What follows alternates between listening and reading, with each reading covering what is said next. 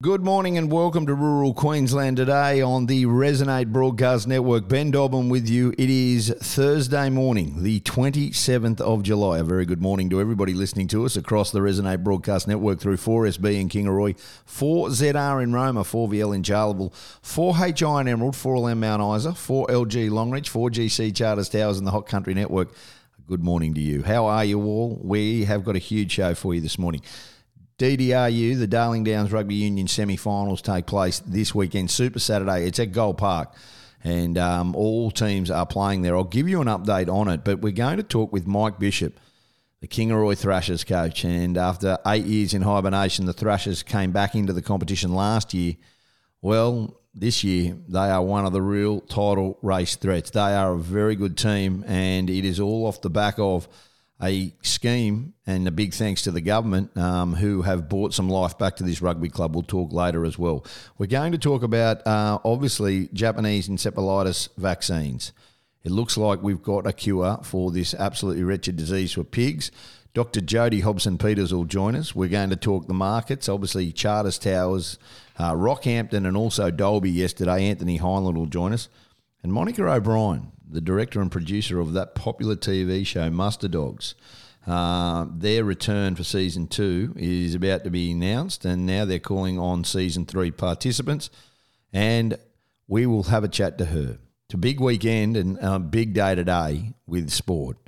I mean, we've got the Broncos taking on the Roosters tonight, but more importantly, the Matildas take on Haiti in a World Cup qualifier here in the middle of the World Cup. That's at Suncorp Stadium. You're not supposed to call it that, but that's what it is. And uh, look, how it all got lumbered into one, I don't know.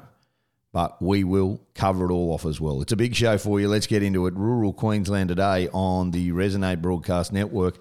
Let's chat now to Monica O'Brien, director and producer of the popular TV show Muster Dogs. She joins us next on Rural Queensland today. Welcome back to Rural Queensland today on the Resonate Broadcast Network. You're with Ben Dobbin this morning across rural and regional Queensland. And look, it's really uh, an honour to have Monica O'Brien joining us this morning, director and producer of one of the most popular TV shows, Muster Dogs. Um, the, it's a hit show. Muster Dogs will return for season two very shortly. That date to be announced, but they're now calling for season three participants. And I can tell you, um, that there is a lot of people who want to be a part of this show. Monica, good morning. How are you? Good morning. Well, thank you. I, I, I have to say, firstly, congratulations. Clearly, you have a passion not only um, for TV, but also a passion for animals and dogs. And this this show, when I, when I first saw it, I just loved it. I absolutely loved it. With a rural background, I could not have enjoyed it more. And I think it's been endeared a lot by all Australians because of our love of the bush. Yeah, no, it's um, been absolute um, adventure filming Muster Dogs and getting out um, in regional Australia and, and getting to meet all the families and better understand the agricultural industry and our whole food supply chain. It's just been, you know, incredible. And and at the heart of the series is the core messaging is working with dogs um, leads to um, calmer livestock and, and more humane, you know, agricultural practices. So, you know, what's not to love about that? Yeah, well, and, and, and, and you're showcasing that. I mean, you know, regardless of what people think, you know, the majority of people, and I'd say 99.9% of, of graziers and farmers are environmentalists. And we sometimes yeah. get a little bit, you know, the, the, the bad rap because people don't understand. But this not only – shows people just exactly how passionate people are, but also it gives people an insight and, and shows them what they do day to day, which is unbelievable. In season one, there was five graziers, and they were each given a kelpie pup um, from the same litter. And over the course of twelve months, you know, um, you know, you, you see what happens now it came from Clermont Grazier Frank Finger, um, and the Finger family very, very good with their pup called Annie. And so a lot went on there, and, and it was a great, great story. When are we when are we going to see season two? I mean, I understand that the pups are out and about. How long do we till we get to have a look at it? Well, um, we're hoping season two will go to air January, February Yep. next year, so Yep. the start of the year. Um, we haven't got a firm date yet from the ABC, but I know that they're wanting to kick the year off with it. Um, and we've got gorgeous little border collie pups this time, Oh so God. Australian Australian border collies. So oh my god. and yeah, so um, and it's a yeah another mix, a mix of um, graziers and um, and weaner tailors and and just generally great um, stock handlers, and um, yeah, and we're right around Australia for that. So um, we're in Tasmania and New South Central New South Wales and Queensland and Northern Territory. I so yeah, we, it. we're Do you getting love it? around. Do you love it, Monica? I mean, you have to obviously. There's a lot of work that goes into it, and it, and it's a big it's a big paddock, Australia. And when you do It's something like this, country. yeah, and when you do stuff like this, you're back and forth throughout the course of the year. H- how enjoyable is it for you? I mean, it's taxing, but gee whiz, twelve months is a long time, and what you what you get out of it must be terribly rewarding. Oh yeah. Um, with Series One, we shot Series One during COVID, so um, the kids were in tow with us because they were homeschooling. So, um, you know, we lived our best life as a family, traveling around in the caravan. You know. Yeah, Oh, how Um, good. Yeah, um, and you know, filming all these beautiful people. But um, series two's been a bit different. Um, the kids have only been able to come with me a couple of times, so we're crossed over with school holidays.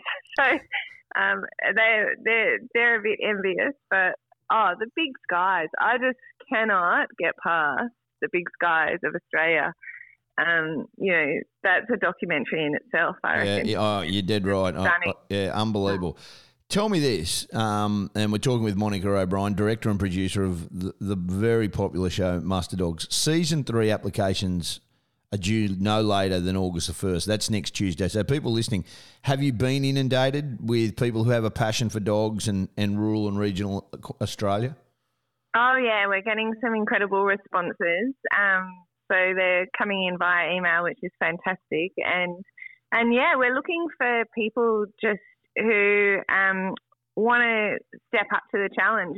There is like a degree of, you know, this is an experiment. So we're not looking for, you know, drama or manufactured chaos or anything. Um, we want every pup uh, to be successful. So, um, and so you, we're not looking for failures. We're really looking for people who are truly passionate and able to commit the time to across the 12 months to, you know, follow the suggested um, training milestone process in order to bring these pups up and give them their best life. And along the way, you know, we get to know them, their families, the work that they do. And it's a great opportunity to, as you said at the start, to set, send a positive message about, um, you know, our food supply and, and our agricultural industry and, and what these communities need, you know, trying to highlight that um, we're trying a- a- as a nation to increase employment in regional Yeah. communities, and that's really important. So, So Yeah. important. Um, ambience entertainment is your bread and butter. Is that where people go to apply? What's the process to apply for Muster Dog season three? yeah, so if you go to our website, Ambience, A M B I E N C E, sometimes is confusing, Ambience Entertainment. Um, and uh, the information's there. You can also find it by just googling the call out, info, like the criteria of what you've got to submit. Um, is there? There's also um, you can just email us for the information on participants with an S at ambiencentertainment.com. And then um, there's also um, a Google search will um, pop the call out out as well. Um, Muster Dog season three call out, casting call out, and they should be able to find the criteria and the link to the email. So it's all available. Were you surprised? Uh, are you surprised by? I mean, you've been involved in a lot of productions over a long period of time. Um, were you surprised just how embraced this one was? Um, we've talked and thought a lot about this. We always knew it was a special show, um, but it, we weren't expecting it to get the response that it did. And then we stopped and thought about it and went, well, why not? Because at the end of the day, people want to be seen. They want their community seen. They want their stories seen.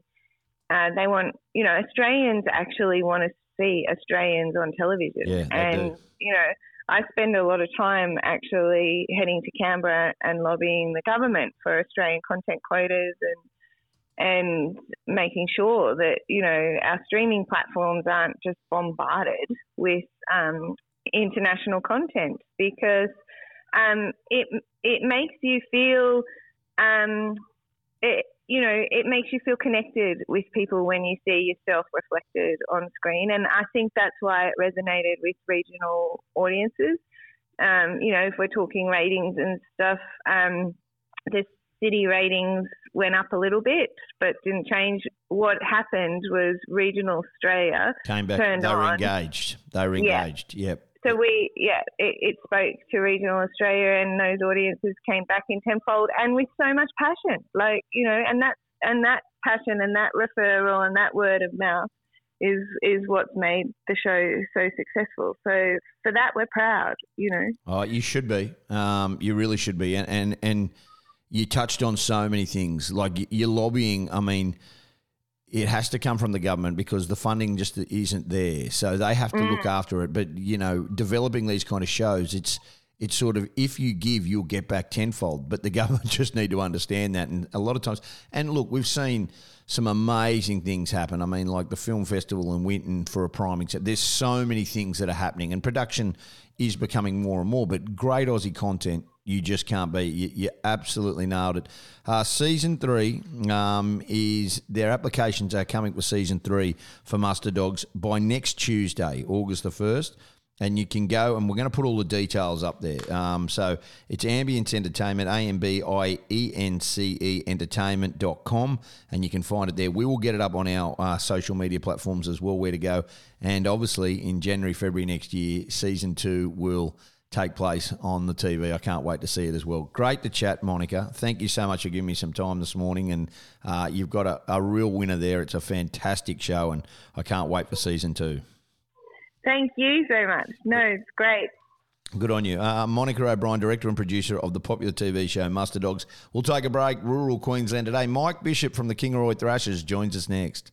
Welcome back to rural Queensland today on the Resonate Broadcast Network. You're with Ben Dobbin across rural and regional Queensland today. Uh, so much to get through, but this weekend um, the Risdon Cup semi-finals get underway, and the DDRU have done a fantastic job with this concept that's been going on for a long time now called Super Saturday. And Darling Downs Rugby Union have a weekend of rugby uh, that takes place at Gold Park and in Toowoomba, and it will be spectacular. In C grade, um, and you know the Dalby Wheatman will take on the Roma Echidnas in the first game. Then US UQ Gatton will take on the Chinchilla River Rats.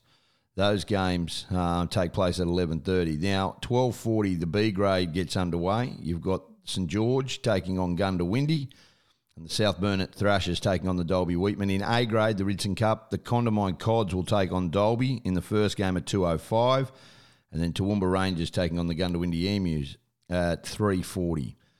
I thought we, we, we focus a lot of here, and I talk about the Cods because my affiliation, but we don't get to talk about the South Burnett Thrashers out of Kingaroy very often.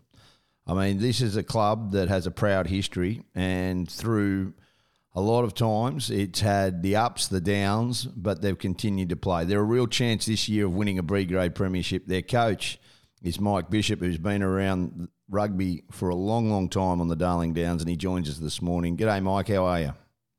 Morning, Dobbo. Morning, mate. Yeah, great to talk to you, mate. Firstly, I mean, semi final football, every year you I guess you throw your hands up and say what we're going to deal with, but you've got to a, yourself a football team this year that is going very, very well and is one of the real favourites for this B grade competition. Yeah, the boys have been playing well, mate. We, you know, you get a few hiccups as you as you go along, but like finals was different, and it'll be tough. Like Dalby, the old traditional, you know, clubs like Dalby and Gundy are always tough, and they sort of rise for the finals. But the boys are excited, mate. They're they're keen, and you know they it's sort of sinking in that they've got a chance to, um, you know, make a bit of history. They've made the finals, which is, a, you know, half a step up up the hill, but um, you know we've got a long way to go. But the boys are excited for Saturday. Talk to me about. I mean, I've played against the Thrashers, and I've seen them when they played A grade and B grade. I remember. I remember it. I've played there at Kingaroy when I was playing for Condamine, and it was always a hard road trip, uh, but it was a tough game. And for a long time, um, unfortunately, the Thrashers they, they, they were, you know, hibernating. That they they stopped almost eight years, if I'm right in saying. Um, and then last year, you guys rebuilt the side and, and, it, and it came back into the competition. I mean, can you talk to me about how you went about doing this and, and how you've got this side to where it is today? Yeah, look, look Kingaroy traditionally um, doesn't have a lot of um, you know players that have been away to boarding school and yep. like you know Condamine or, or Gundy Dalby do. So we've got to really work on on the local boys. And, you know, in the early days when we were playing A grade, we had quite a few Indigenous boys playing for us, and that sort of built the club. Um, and there are a lot of, obviously, a lot of locals playing as well. But you know, when when the club sort of folded, it was just the demographics. There just wasn't the players here. You know, it's um, it just changed, and you know, with Swickers now bringing these Islander boys in, it's um, and for a lot of them, especially like Samoans, Fijians, PNG boys, it you know, rugby is their first love. So we sort of had a bit of a chat about it and didn't really know how we were going to go. But at the beginning of last year, we thought, well, you know, we're originally going to play on the Sunshine Coast, and at the last minute, um, they basically said no. So in the end, we got on the downs, and they had one spot left in C grade, and we said, well, we'll take it and see how we go. And, and the boys did well. Like they're very, they're very respectful and some talented players in them, really talented. And um, you know, it's just a matter of getting them organised and getting them to train. And you know, some of them don't really enjoy the um, cold winter evenings in Kingaroy, so the numbers dwindle a bit on those days. But it's um, mate, it's been it's been great for them too because you know it brings them into the community and and it also you know gives them something to do and, and something sure. something to hope for. You know, apart from work, you know they just can't work. They've got to sort of try and involve themselves in the community, and this was the way we wanted to do it. So, I mean, last year knocked out in. I think you got you ended up being third in the competition. Um, you, you, jumped from C grade to B grade this year, and, and you've had a really good season. If, if I'm honest, you guys have been very, very strong. And, you know, the revival, it did come in a lot to that Palm workers scheme, you know, the Pacific uh, Labour Mobility Scheme. And, and obviously, you can get that. So, my you know, regardless of what happens this weekend and how you go, the club is back on on good footing, and, and the, there's talk that you know long term you guys might be able to field two teams eventually, and that means obviously more local kids can see it and see a bit of a pathway. I mean, because you know you're in competition with AFL and, and league and and you know work and there's so many other things, camp drafting, you name it. They're all they're all weekend sports. So can you see now that you are, you know, it, it is starting to, to tick and you are starting to get some sort of headway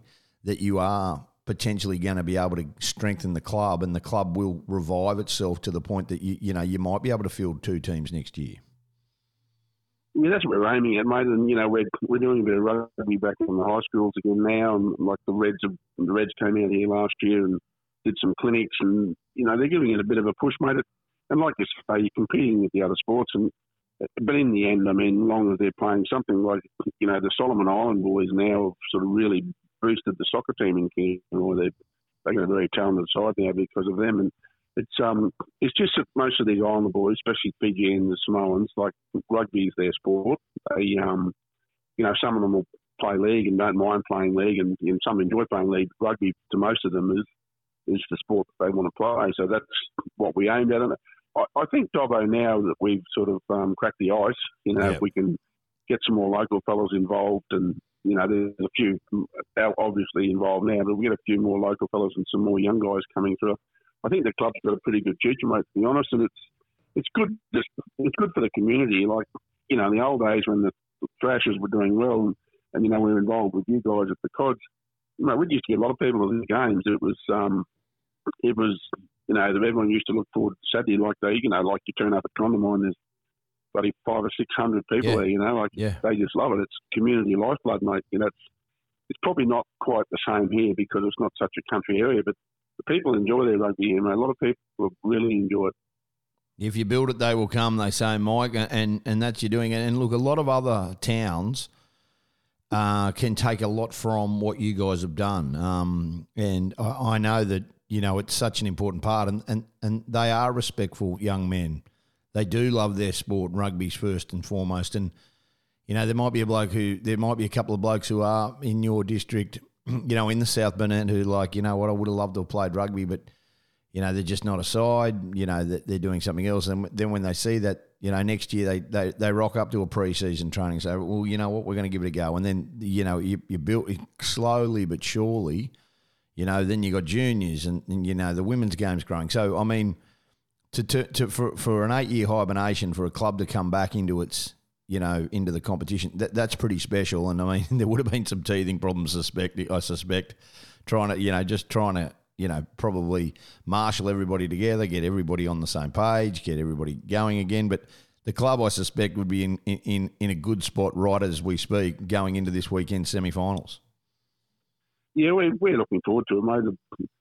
Like I said before, the boys, it's um, I keep saying to them, you know, it's, it's an opportunity for you guys, and and uh, you know they're, they're, they're competitive. They're very competitive. Islanders are competitive. They're brought up competitively. You know, um, and they like like to compete, and they're tough buggers. You know, they, they don't mind getting out there and having a go, and and um, that's sort of you know what what makes me proud is you put these boys on the field, you don't ever have to say to them, you know, you know, to lift them for the game. They they walk across that white line, mate, and they go. They want to go, and they love it. Yeah, oh. and they they are very very respectful. I mean, they do get, you know, they get times when they get a bit over over aggressive, and you got to sort of pull them up a bit, but mate, they're very respectful, and you know, you put them on the bus on the way home, and the bus driver always says, you know, you boys are so respectful, and it's um, and that's good for the club. You know, it's good for the community. You don't, you want the boys to to enjoy themselves, but you also want them to be, you know, role models so everyone sees and thinks, well, them, these boys are, you know, they're working hard, they're playing hard, but they're very respectful to everyone else. Um, you know, I, I, Mike, I, hope it goes well for you this weekend. And I love the story. Um, and you've been a, a, huge, huge supporter of the game of rugby union on the Darling Downs. So a lot of credit goes to yourself, um, who has been involved in the game for many, many years. Best of luck, Super Saturday this weekend for the Darling Downs Rugby Union. It all kicks off at Gold Park. It's huge. Really appreciate your time this morning, mate, and best of luck. Thank you, mate. Look after yourself, mate. Thank you. Good on you. Mike Bishop, See South Burnett Thrashers rugby coach. We'll take a break, come back with more Rural Queensland Today. Welcome back to Rural Queensland Today on the Resonate Broadcast Network. You're with Ben Dobbin this morning. And let's t- go to Dalby. Anthony Highland, Grant Daniel Long St George joins us this morning uh, uh in excess of 4,200 at Dalby yesterday. Um, that was very much in line with the Roma numbers. Anthony, good morning. Great to talk to you, mate. Uh, how was that market yesterday? Yeah, Ben. Uh, morning to you. Yeah, uh, look, the the yarding was still a little bit mixed up, Ben, but we did see some good weighted cattle on offer, um, and the market uh, market improved uh, considerably. Well, it, it, was all up, Ben. Uh, you know, a good fifteen to twenty cents on cow. Uh, starting to see the bullocks make three dollars, but um, a little bit mixy in the store section. But the heavier cattle that were, you know, processing cattle that were there were were relatively good and uh, not a lot of feeders to realistically have a real good quote on. But, you know, heavier cattle, uh, plus 350 kilos, uh, going considerably better than where we were, you know, three or four weeks ago. That's the thing. Um, so let, us talk about prime cows. Let's just look at that prime job at the moment. Um, all quotes lead that it was, you know, four to ten dearer. Did we see that? We did. We certainly did. And pretty well through the majority of the cow offering, even if the the boner cow last week was a dollar twenty or thirty, well they were you know a dollar fifty or sixty uh, to the better end this week. Um, still a bit hit and miss on the store cow, depending how how how how uh, plain in condition they are. But that that certainly led through to the the second second grade of fat cow. Good, you know, five to ten cents better. But the, the prime cow was we were back up to two dollars uh, thirty plus for your extra heavies. You know, your plus 550 kilo bullock cow, um, you know, 230, 235. Um, a lot better than, you know, 2, 210, 215. Still some cows making that money, Ben, Don't get me wrong, but but look, it just had a, a much better feeling about the processing side of the job. It, albeit uh, there a bit of rain in the central, a, a fair few kill cattle went back up to the north. But in saying that, we have seen the southern processes starting to show a bit of interest and, and certainly buying some cattle now up at our area. Well, the good news is that we actually saw um, that they can all they can all see it now that there there is probably likely to be a shortage at the back end of the year, and we will see this prime job increase. Like I think we have certainly hit the bottom at this moment. If you look at Dalby, I certainly believe so. And look, it, uh, right through, um, we've we've had a bit of a feeling that we're going to see something shift and and look, if, if it's long lived, I, I, we're a bit unsure. But right at the moment, we know that there's going to be a, a bit of play from the processes for the for the you know the, uh, forthcoming future. But you know who, who, knows when some cattle from the north and the west might turn up. They're all sweating on them to turn up. But you know, if it keeps raining, they've still got productivity out in the west, haven't they? So um, you know, uh, right at the moment, we, we see a better outlook. That's for sure.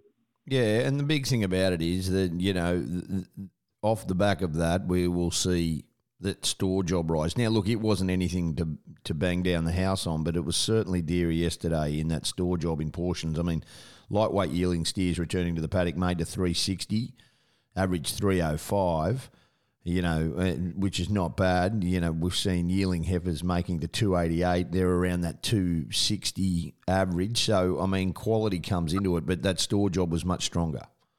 It it, it, it was, and, and again, you you you know you you see a bit of up and down in the in the prices on your for your vendors, but we, we could say it would it, it felt stronger. Um, you, you know it, um, it, yeah. I think with the feeder job increasing increasing a bit this week, that's sort of been the the bit of the talk around town that the feeders steers are sort of back up to three dollars forty instead of three dollars twenty.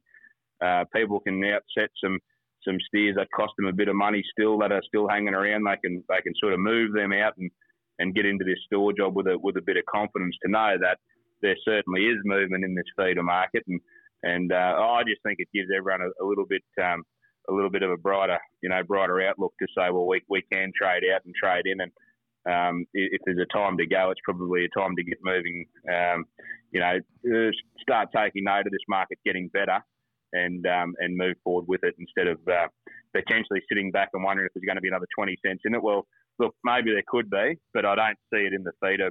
You know, it's increased. It, it's it's probably time to get get get on with it and get going. Yeah, I, I tend to agree with you wholeheartedly.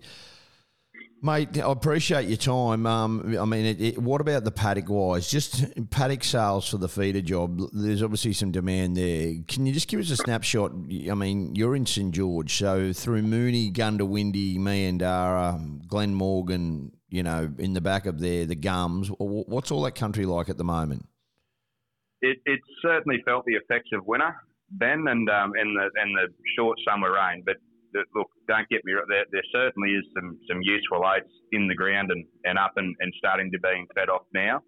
Um, some blokes a little bit earlier, but uh, east of St George, I should say, not a lot here at St George, not a lot of in crop in, in here at the moment. But you know, the, the the big chat around our business model is that uh, we don't have a lot of cattle with weight coming forward for the rest of the year. So, you know, I think when when the job got got to where it was, you know, two, three months ago, well, everyone either sold their, their, their potential feeder steer at 350 kilos or they've held them on to a, to a bullock and they've been going out now.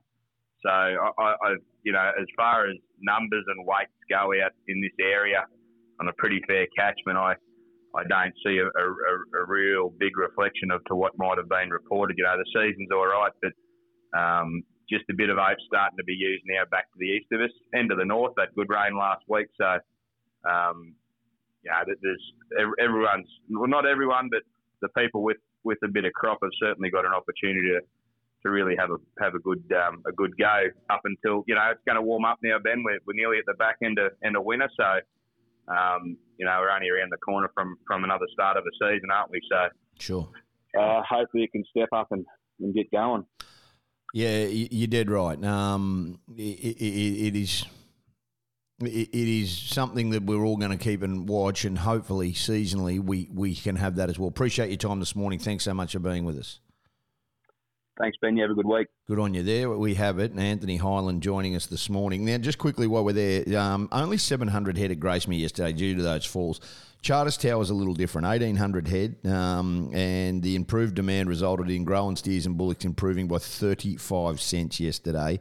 Heavy cows lifted 40 cents, and bulls averaged 12 better. Now, the yarding quality was much better, but um, if you look at this, full mouth bullocks to export topped at 284 to average 255. Medium weight score two cows.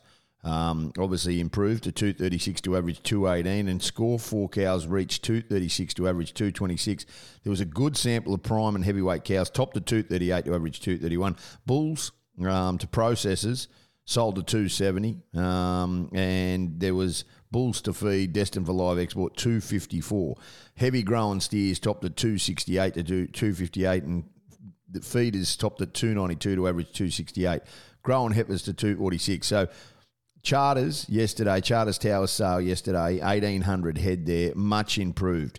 And cattle were drawn from Mount Isa to Croydon, Georgetown, east to Ingham, and south into the local area. So the demand for them um, increased. And look, to be honest with you, uh, there was an increased processing attendance there that lifted the demand on all categories. So well done to Charters Towers. We'll take a break, come back. There's the markets for yesterday.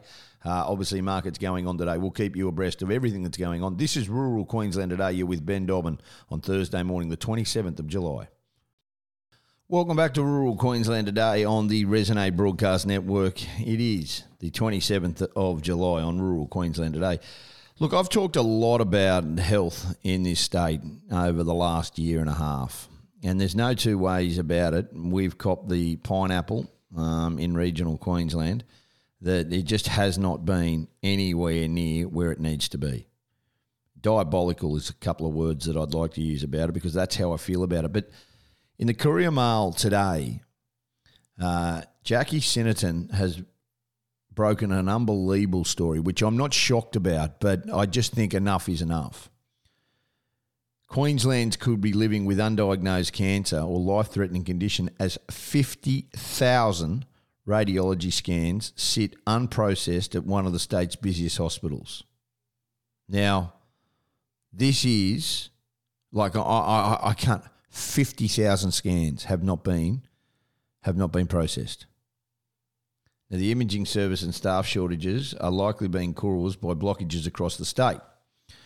Now, you want to talk about a deadly delay? This is exactly what it wants, what it is. So, how do you know if you're living with a life threatening condition more than 50,000 scans have been not unreported? Now, clinicians uh, have warned that the problem in imaging services and staff shortages have been caused by backlogs across the state. Now, there's an emergency doctors forum that was held yesterday to discuss this. Queensland Health has confirmed that there is a backlog and it's going to take two to three months to clear. Now, whistleblowers have come forth and they're fearful over the unprocessed scans um, have been backlogged over a period of 18 months. 18 months this has been going on. There is a constant worry about how many tumours or serious issues are being misread or delayed. The same problem with stockpile scans has been at the Gold Coast, was investigated 10 years ago. So why has this been allowed to happen? Plain or simple films can be reviewed in emergency by an inpatient or an outpatient referring doctor, but without a radiologist's expertise, there could be serious consequences. Proposals for this emergency meeting need more outsourcing and imaging. The workers are frustrated. The doctors have had enough. And rightly so, the demand for imaging and the excess of radiologists from the public sector due to the chances of Medicare billings are to blame for the backlogs. Radiologists can earn millions in the private practice. So, why would their public paychecks get cut dramatically and they move to the private sector? So, there's a shortage. Queensland Health spokesman added uh, outsourcing was a long standing and commonly used option. But I can tell you what, this is just a disgrace. Well done to Jackie Sinnerton for this exclusive, and it led the news on the front page of the paper. Now, I talk about, you know, sort of dramas. Well, I can tell you this health drama, that's just another thing. How long can this go on? And what happens if you're one of the people that had a scan and you're waiting three months? It might just take too long. Not good news for Australian agricultural owner and billionaire. He's been indicted for insider trading. Now, this has just been reported that Joe Lewis, who controls Australia's biggest pastoral group, Australian Ag Company, has been indicted for insider trading in the US and faces charges including sharing confidential information about the impact of the 2019 Queensland floods with his pilot. It's being reported today that New York Southern District Attorney Damian Williams accused Mr. Lewis of a brazen insider trading, including by sharing information on AA Company that was traded on to his romantic partners, his personal assistants, his private pilots, and his friends. Thanks to Lewis, those bets were a sure thing, he said. Joe Lewis is a very wealthy man, but they allege that he used the insider trading to compensate his employees. And he, the lawyer says it's classic corporate corruption. Now, AA Company, their share price slumped 4.6% or 7 cents to $1.46. Lewis owns 51% of AA Company through its private held Tavistock Group and controls two board seats. Now, the insider trading alleged allegation, and that's all it is at the moment. It's an allegation, and there's no fact to it, but this is what they are alleging. It relates to the devastating floods in 2019 that resulted in the death of about 43,000 cattle, accounting to almost 10% of their herd. So, AA company obviously aren't making any comment at the moment, but this is going on in America and it's a concern no, no matter what. Uh, there's no two ways about it. Um, I, I, I just think to myself, why and how long can this go on? Can this go on?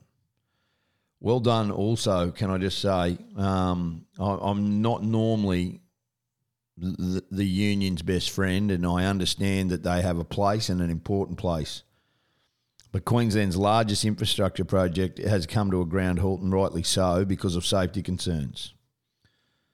Now, the Cross City Rail project has been issued with 331 warnings about safety to date and blown out to $6.3 billion. And it only really has hit the skids when scaffolder um, Nash Kokuya, 54, who's fighting for his life, plunged 12 metres to and hit a pylon.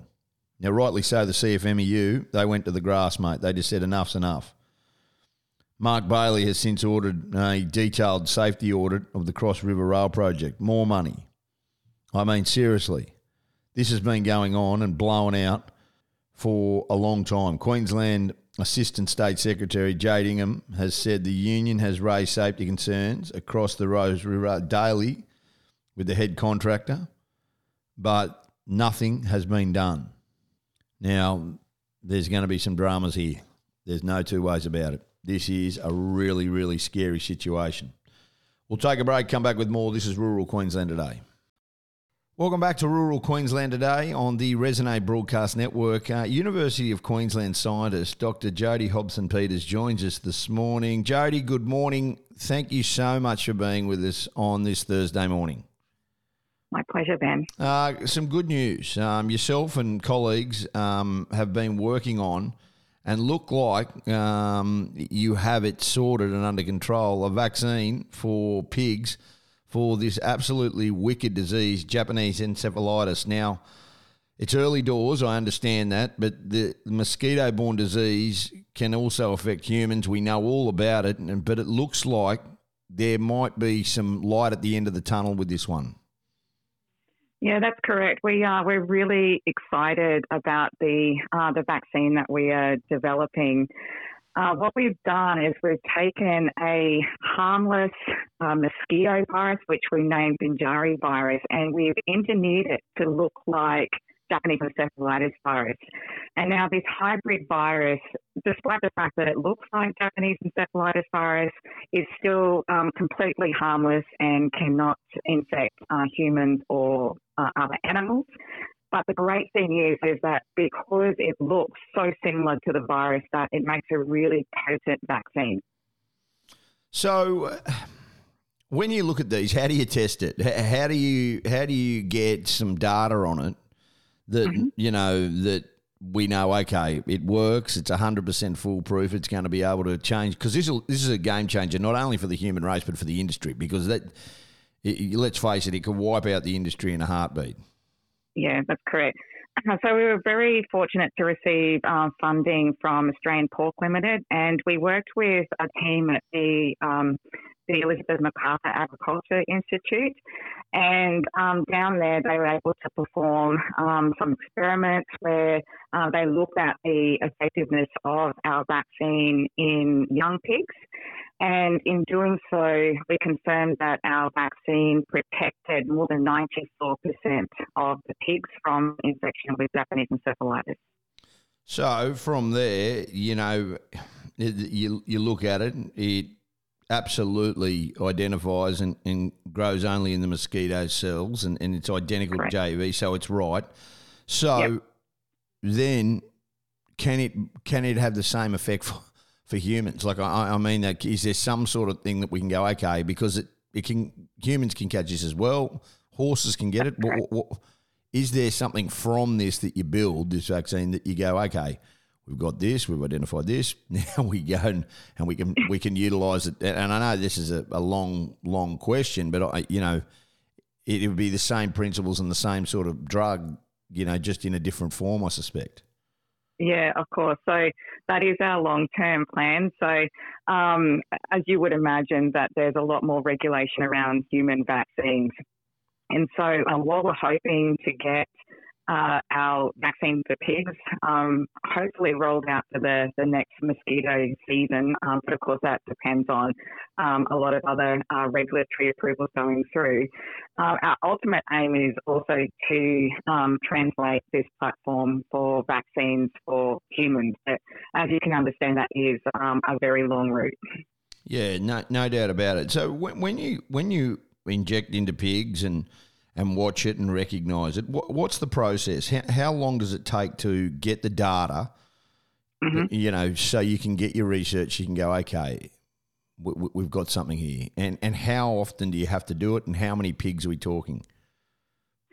So, um, with the initial trials, um, they were relatively small. So, we're looking at around um, 40 pigs um, to prove that the vaccine, um, that the pigs developed a really good immune response against the vaccine and that they were protected from the virus. Uh, we also assessed the vaccine in older sows to prove that it was safe in those animals.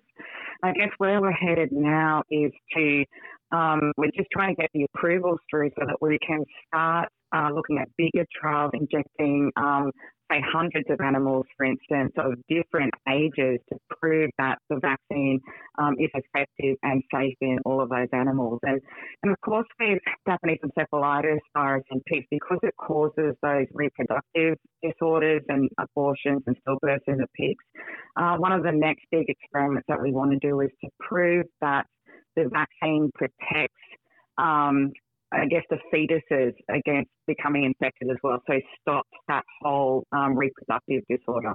Yeah, and that's the good thing. That, that's the big thing. I, I think that you know, um, you know, like you know, you, you get to this point, and you must be. You must be bloody excited, Jody. I, I don't want to dumb it down. Like when you get when you guys, I mean, this is your work as a Queensland scientist at the University of Queensland, this is what you guys do. You try to find solutions, and sometimes you can oh, go yeah. down a rabbit hole and it there's no rabbit. Do you know what I mean? And and yes, you know, yes. and you have to restart again. But this has been such a um, concerning, concerning issue, and and one now. How does it get commercialised? And how does that? Can you just talk to us? Because I'm fascinated in this. Like you get these unbelievable result then then yeah. then there's a process, and I suspect there there's a, a lot a lot of hoops to jump through. oh boy, have we been busy? Let me tell you. Uh, so we've partnered with um, uh, an Australian veterinary vaccine manufacturer called Tréidlia Biovet, and they've been absolutely wonderful. We've uh, successfully transitioned the production of our vaccine to their laboratories. And so, in terms of commercialising it now, it's now getting all of the um, regulatory paperwork in order, basically. And so, that's where all of these um, uh, these trials come into it, so proving that the vaccine is safe in the pigs, that it does prevent um, the infection with Japanese encephalitis virus. So we're, we're mounting all of that data um, to prove to the authorities that our vaccine is is wonderful. Yeah, uh, this is awesome. How long? Um, that yeah, how long till we see it realistically for this. Like, it, you know, pig farmers this morning who are listening to this and, you know, who are always on constant alert, you know, whether yeah. or not, you know, like this time next year, could it be rolled out or, or, before that? Certainly, certainly. I mean, ideally, we would hope um, for something to be available for the next mosquito season, but um, that it, it's difficult to say whether that's going to um, actually occur. Um, but yes, certainly by this time next year, we would, I, I would expect it to be available. Yeah, awesome. Uh, great story. A great story. Uh, you must be happy in yourself. Would you guys go and did, did, decide to pop a bottle of champagne, or do you go and have dinner? And like, I mean, I always wonder these kind of things where you, when you absolutely get this amazing outcome, um, and it's your thing. Do you guys go out to dinner and cheer, or like, or just like, we do? Yeah, yeah, that's epic. I love it. I, I, I love that. You have the, you got to celebrate your wins, and this is a huge win. Um, Dr. Jody Hobson Peters, uh, thank you so much. Um, yourself and a lot of colleagues developing what is hopefully um, a cure to Japanese encephalitis, a vaccine for pigs, and hopefully then it can translate across for horses and human beings. Great story, great to chat. Thanks so much for giving me some time on this Thursday morning. Thank you, Ben. Good on you. We'll take a break, come back with more. This is Rural Queensland Today. Well, that's it from us here this morning at Rural Queensland Today on the Resonate Broadcast Network. I can't say that I'm not in any way a little disappointed. The Matildas obviously taking on Haiti tonight at Suncorp Stadium in the Football World Cup. And also, you've got the Broncos taking on the Roosters at the same time. I mean, scheduling, hello. I mean, could you have scheduled it any worse? But anyway, we have to deal with it. Best of luck to the Matildas. I think what a great thing that they are doing a World Cup here in Australia, especially in Queensland. It's phenomenal, and it is going to be a very, very special night tonight. So much more to get through today. Enjoy the rest of your day, and remember. When the wheat is ripe, keep the headers rolling in the paddock. We're back tomorrow morning from 9 a.m. rural Queensland today. Ray Hadley to join you next. Have a great day. Till next time, it's bye for now.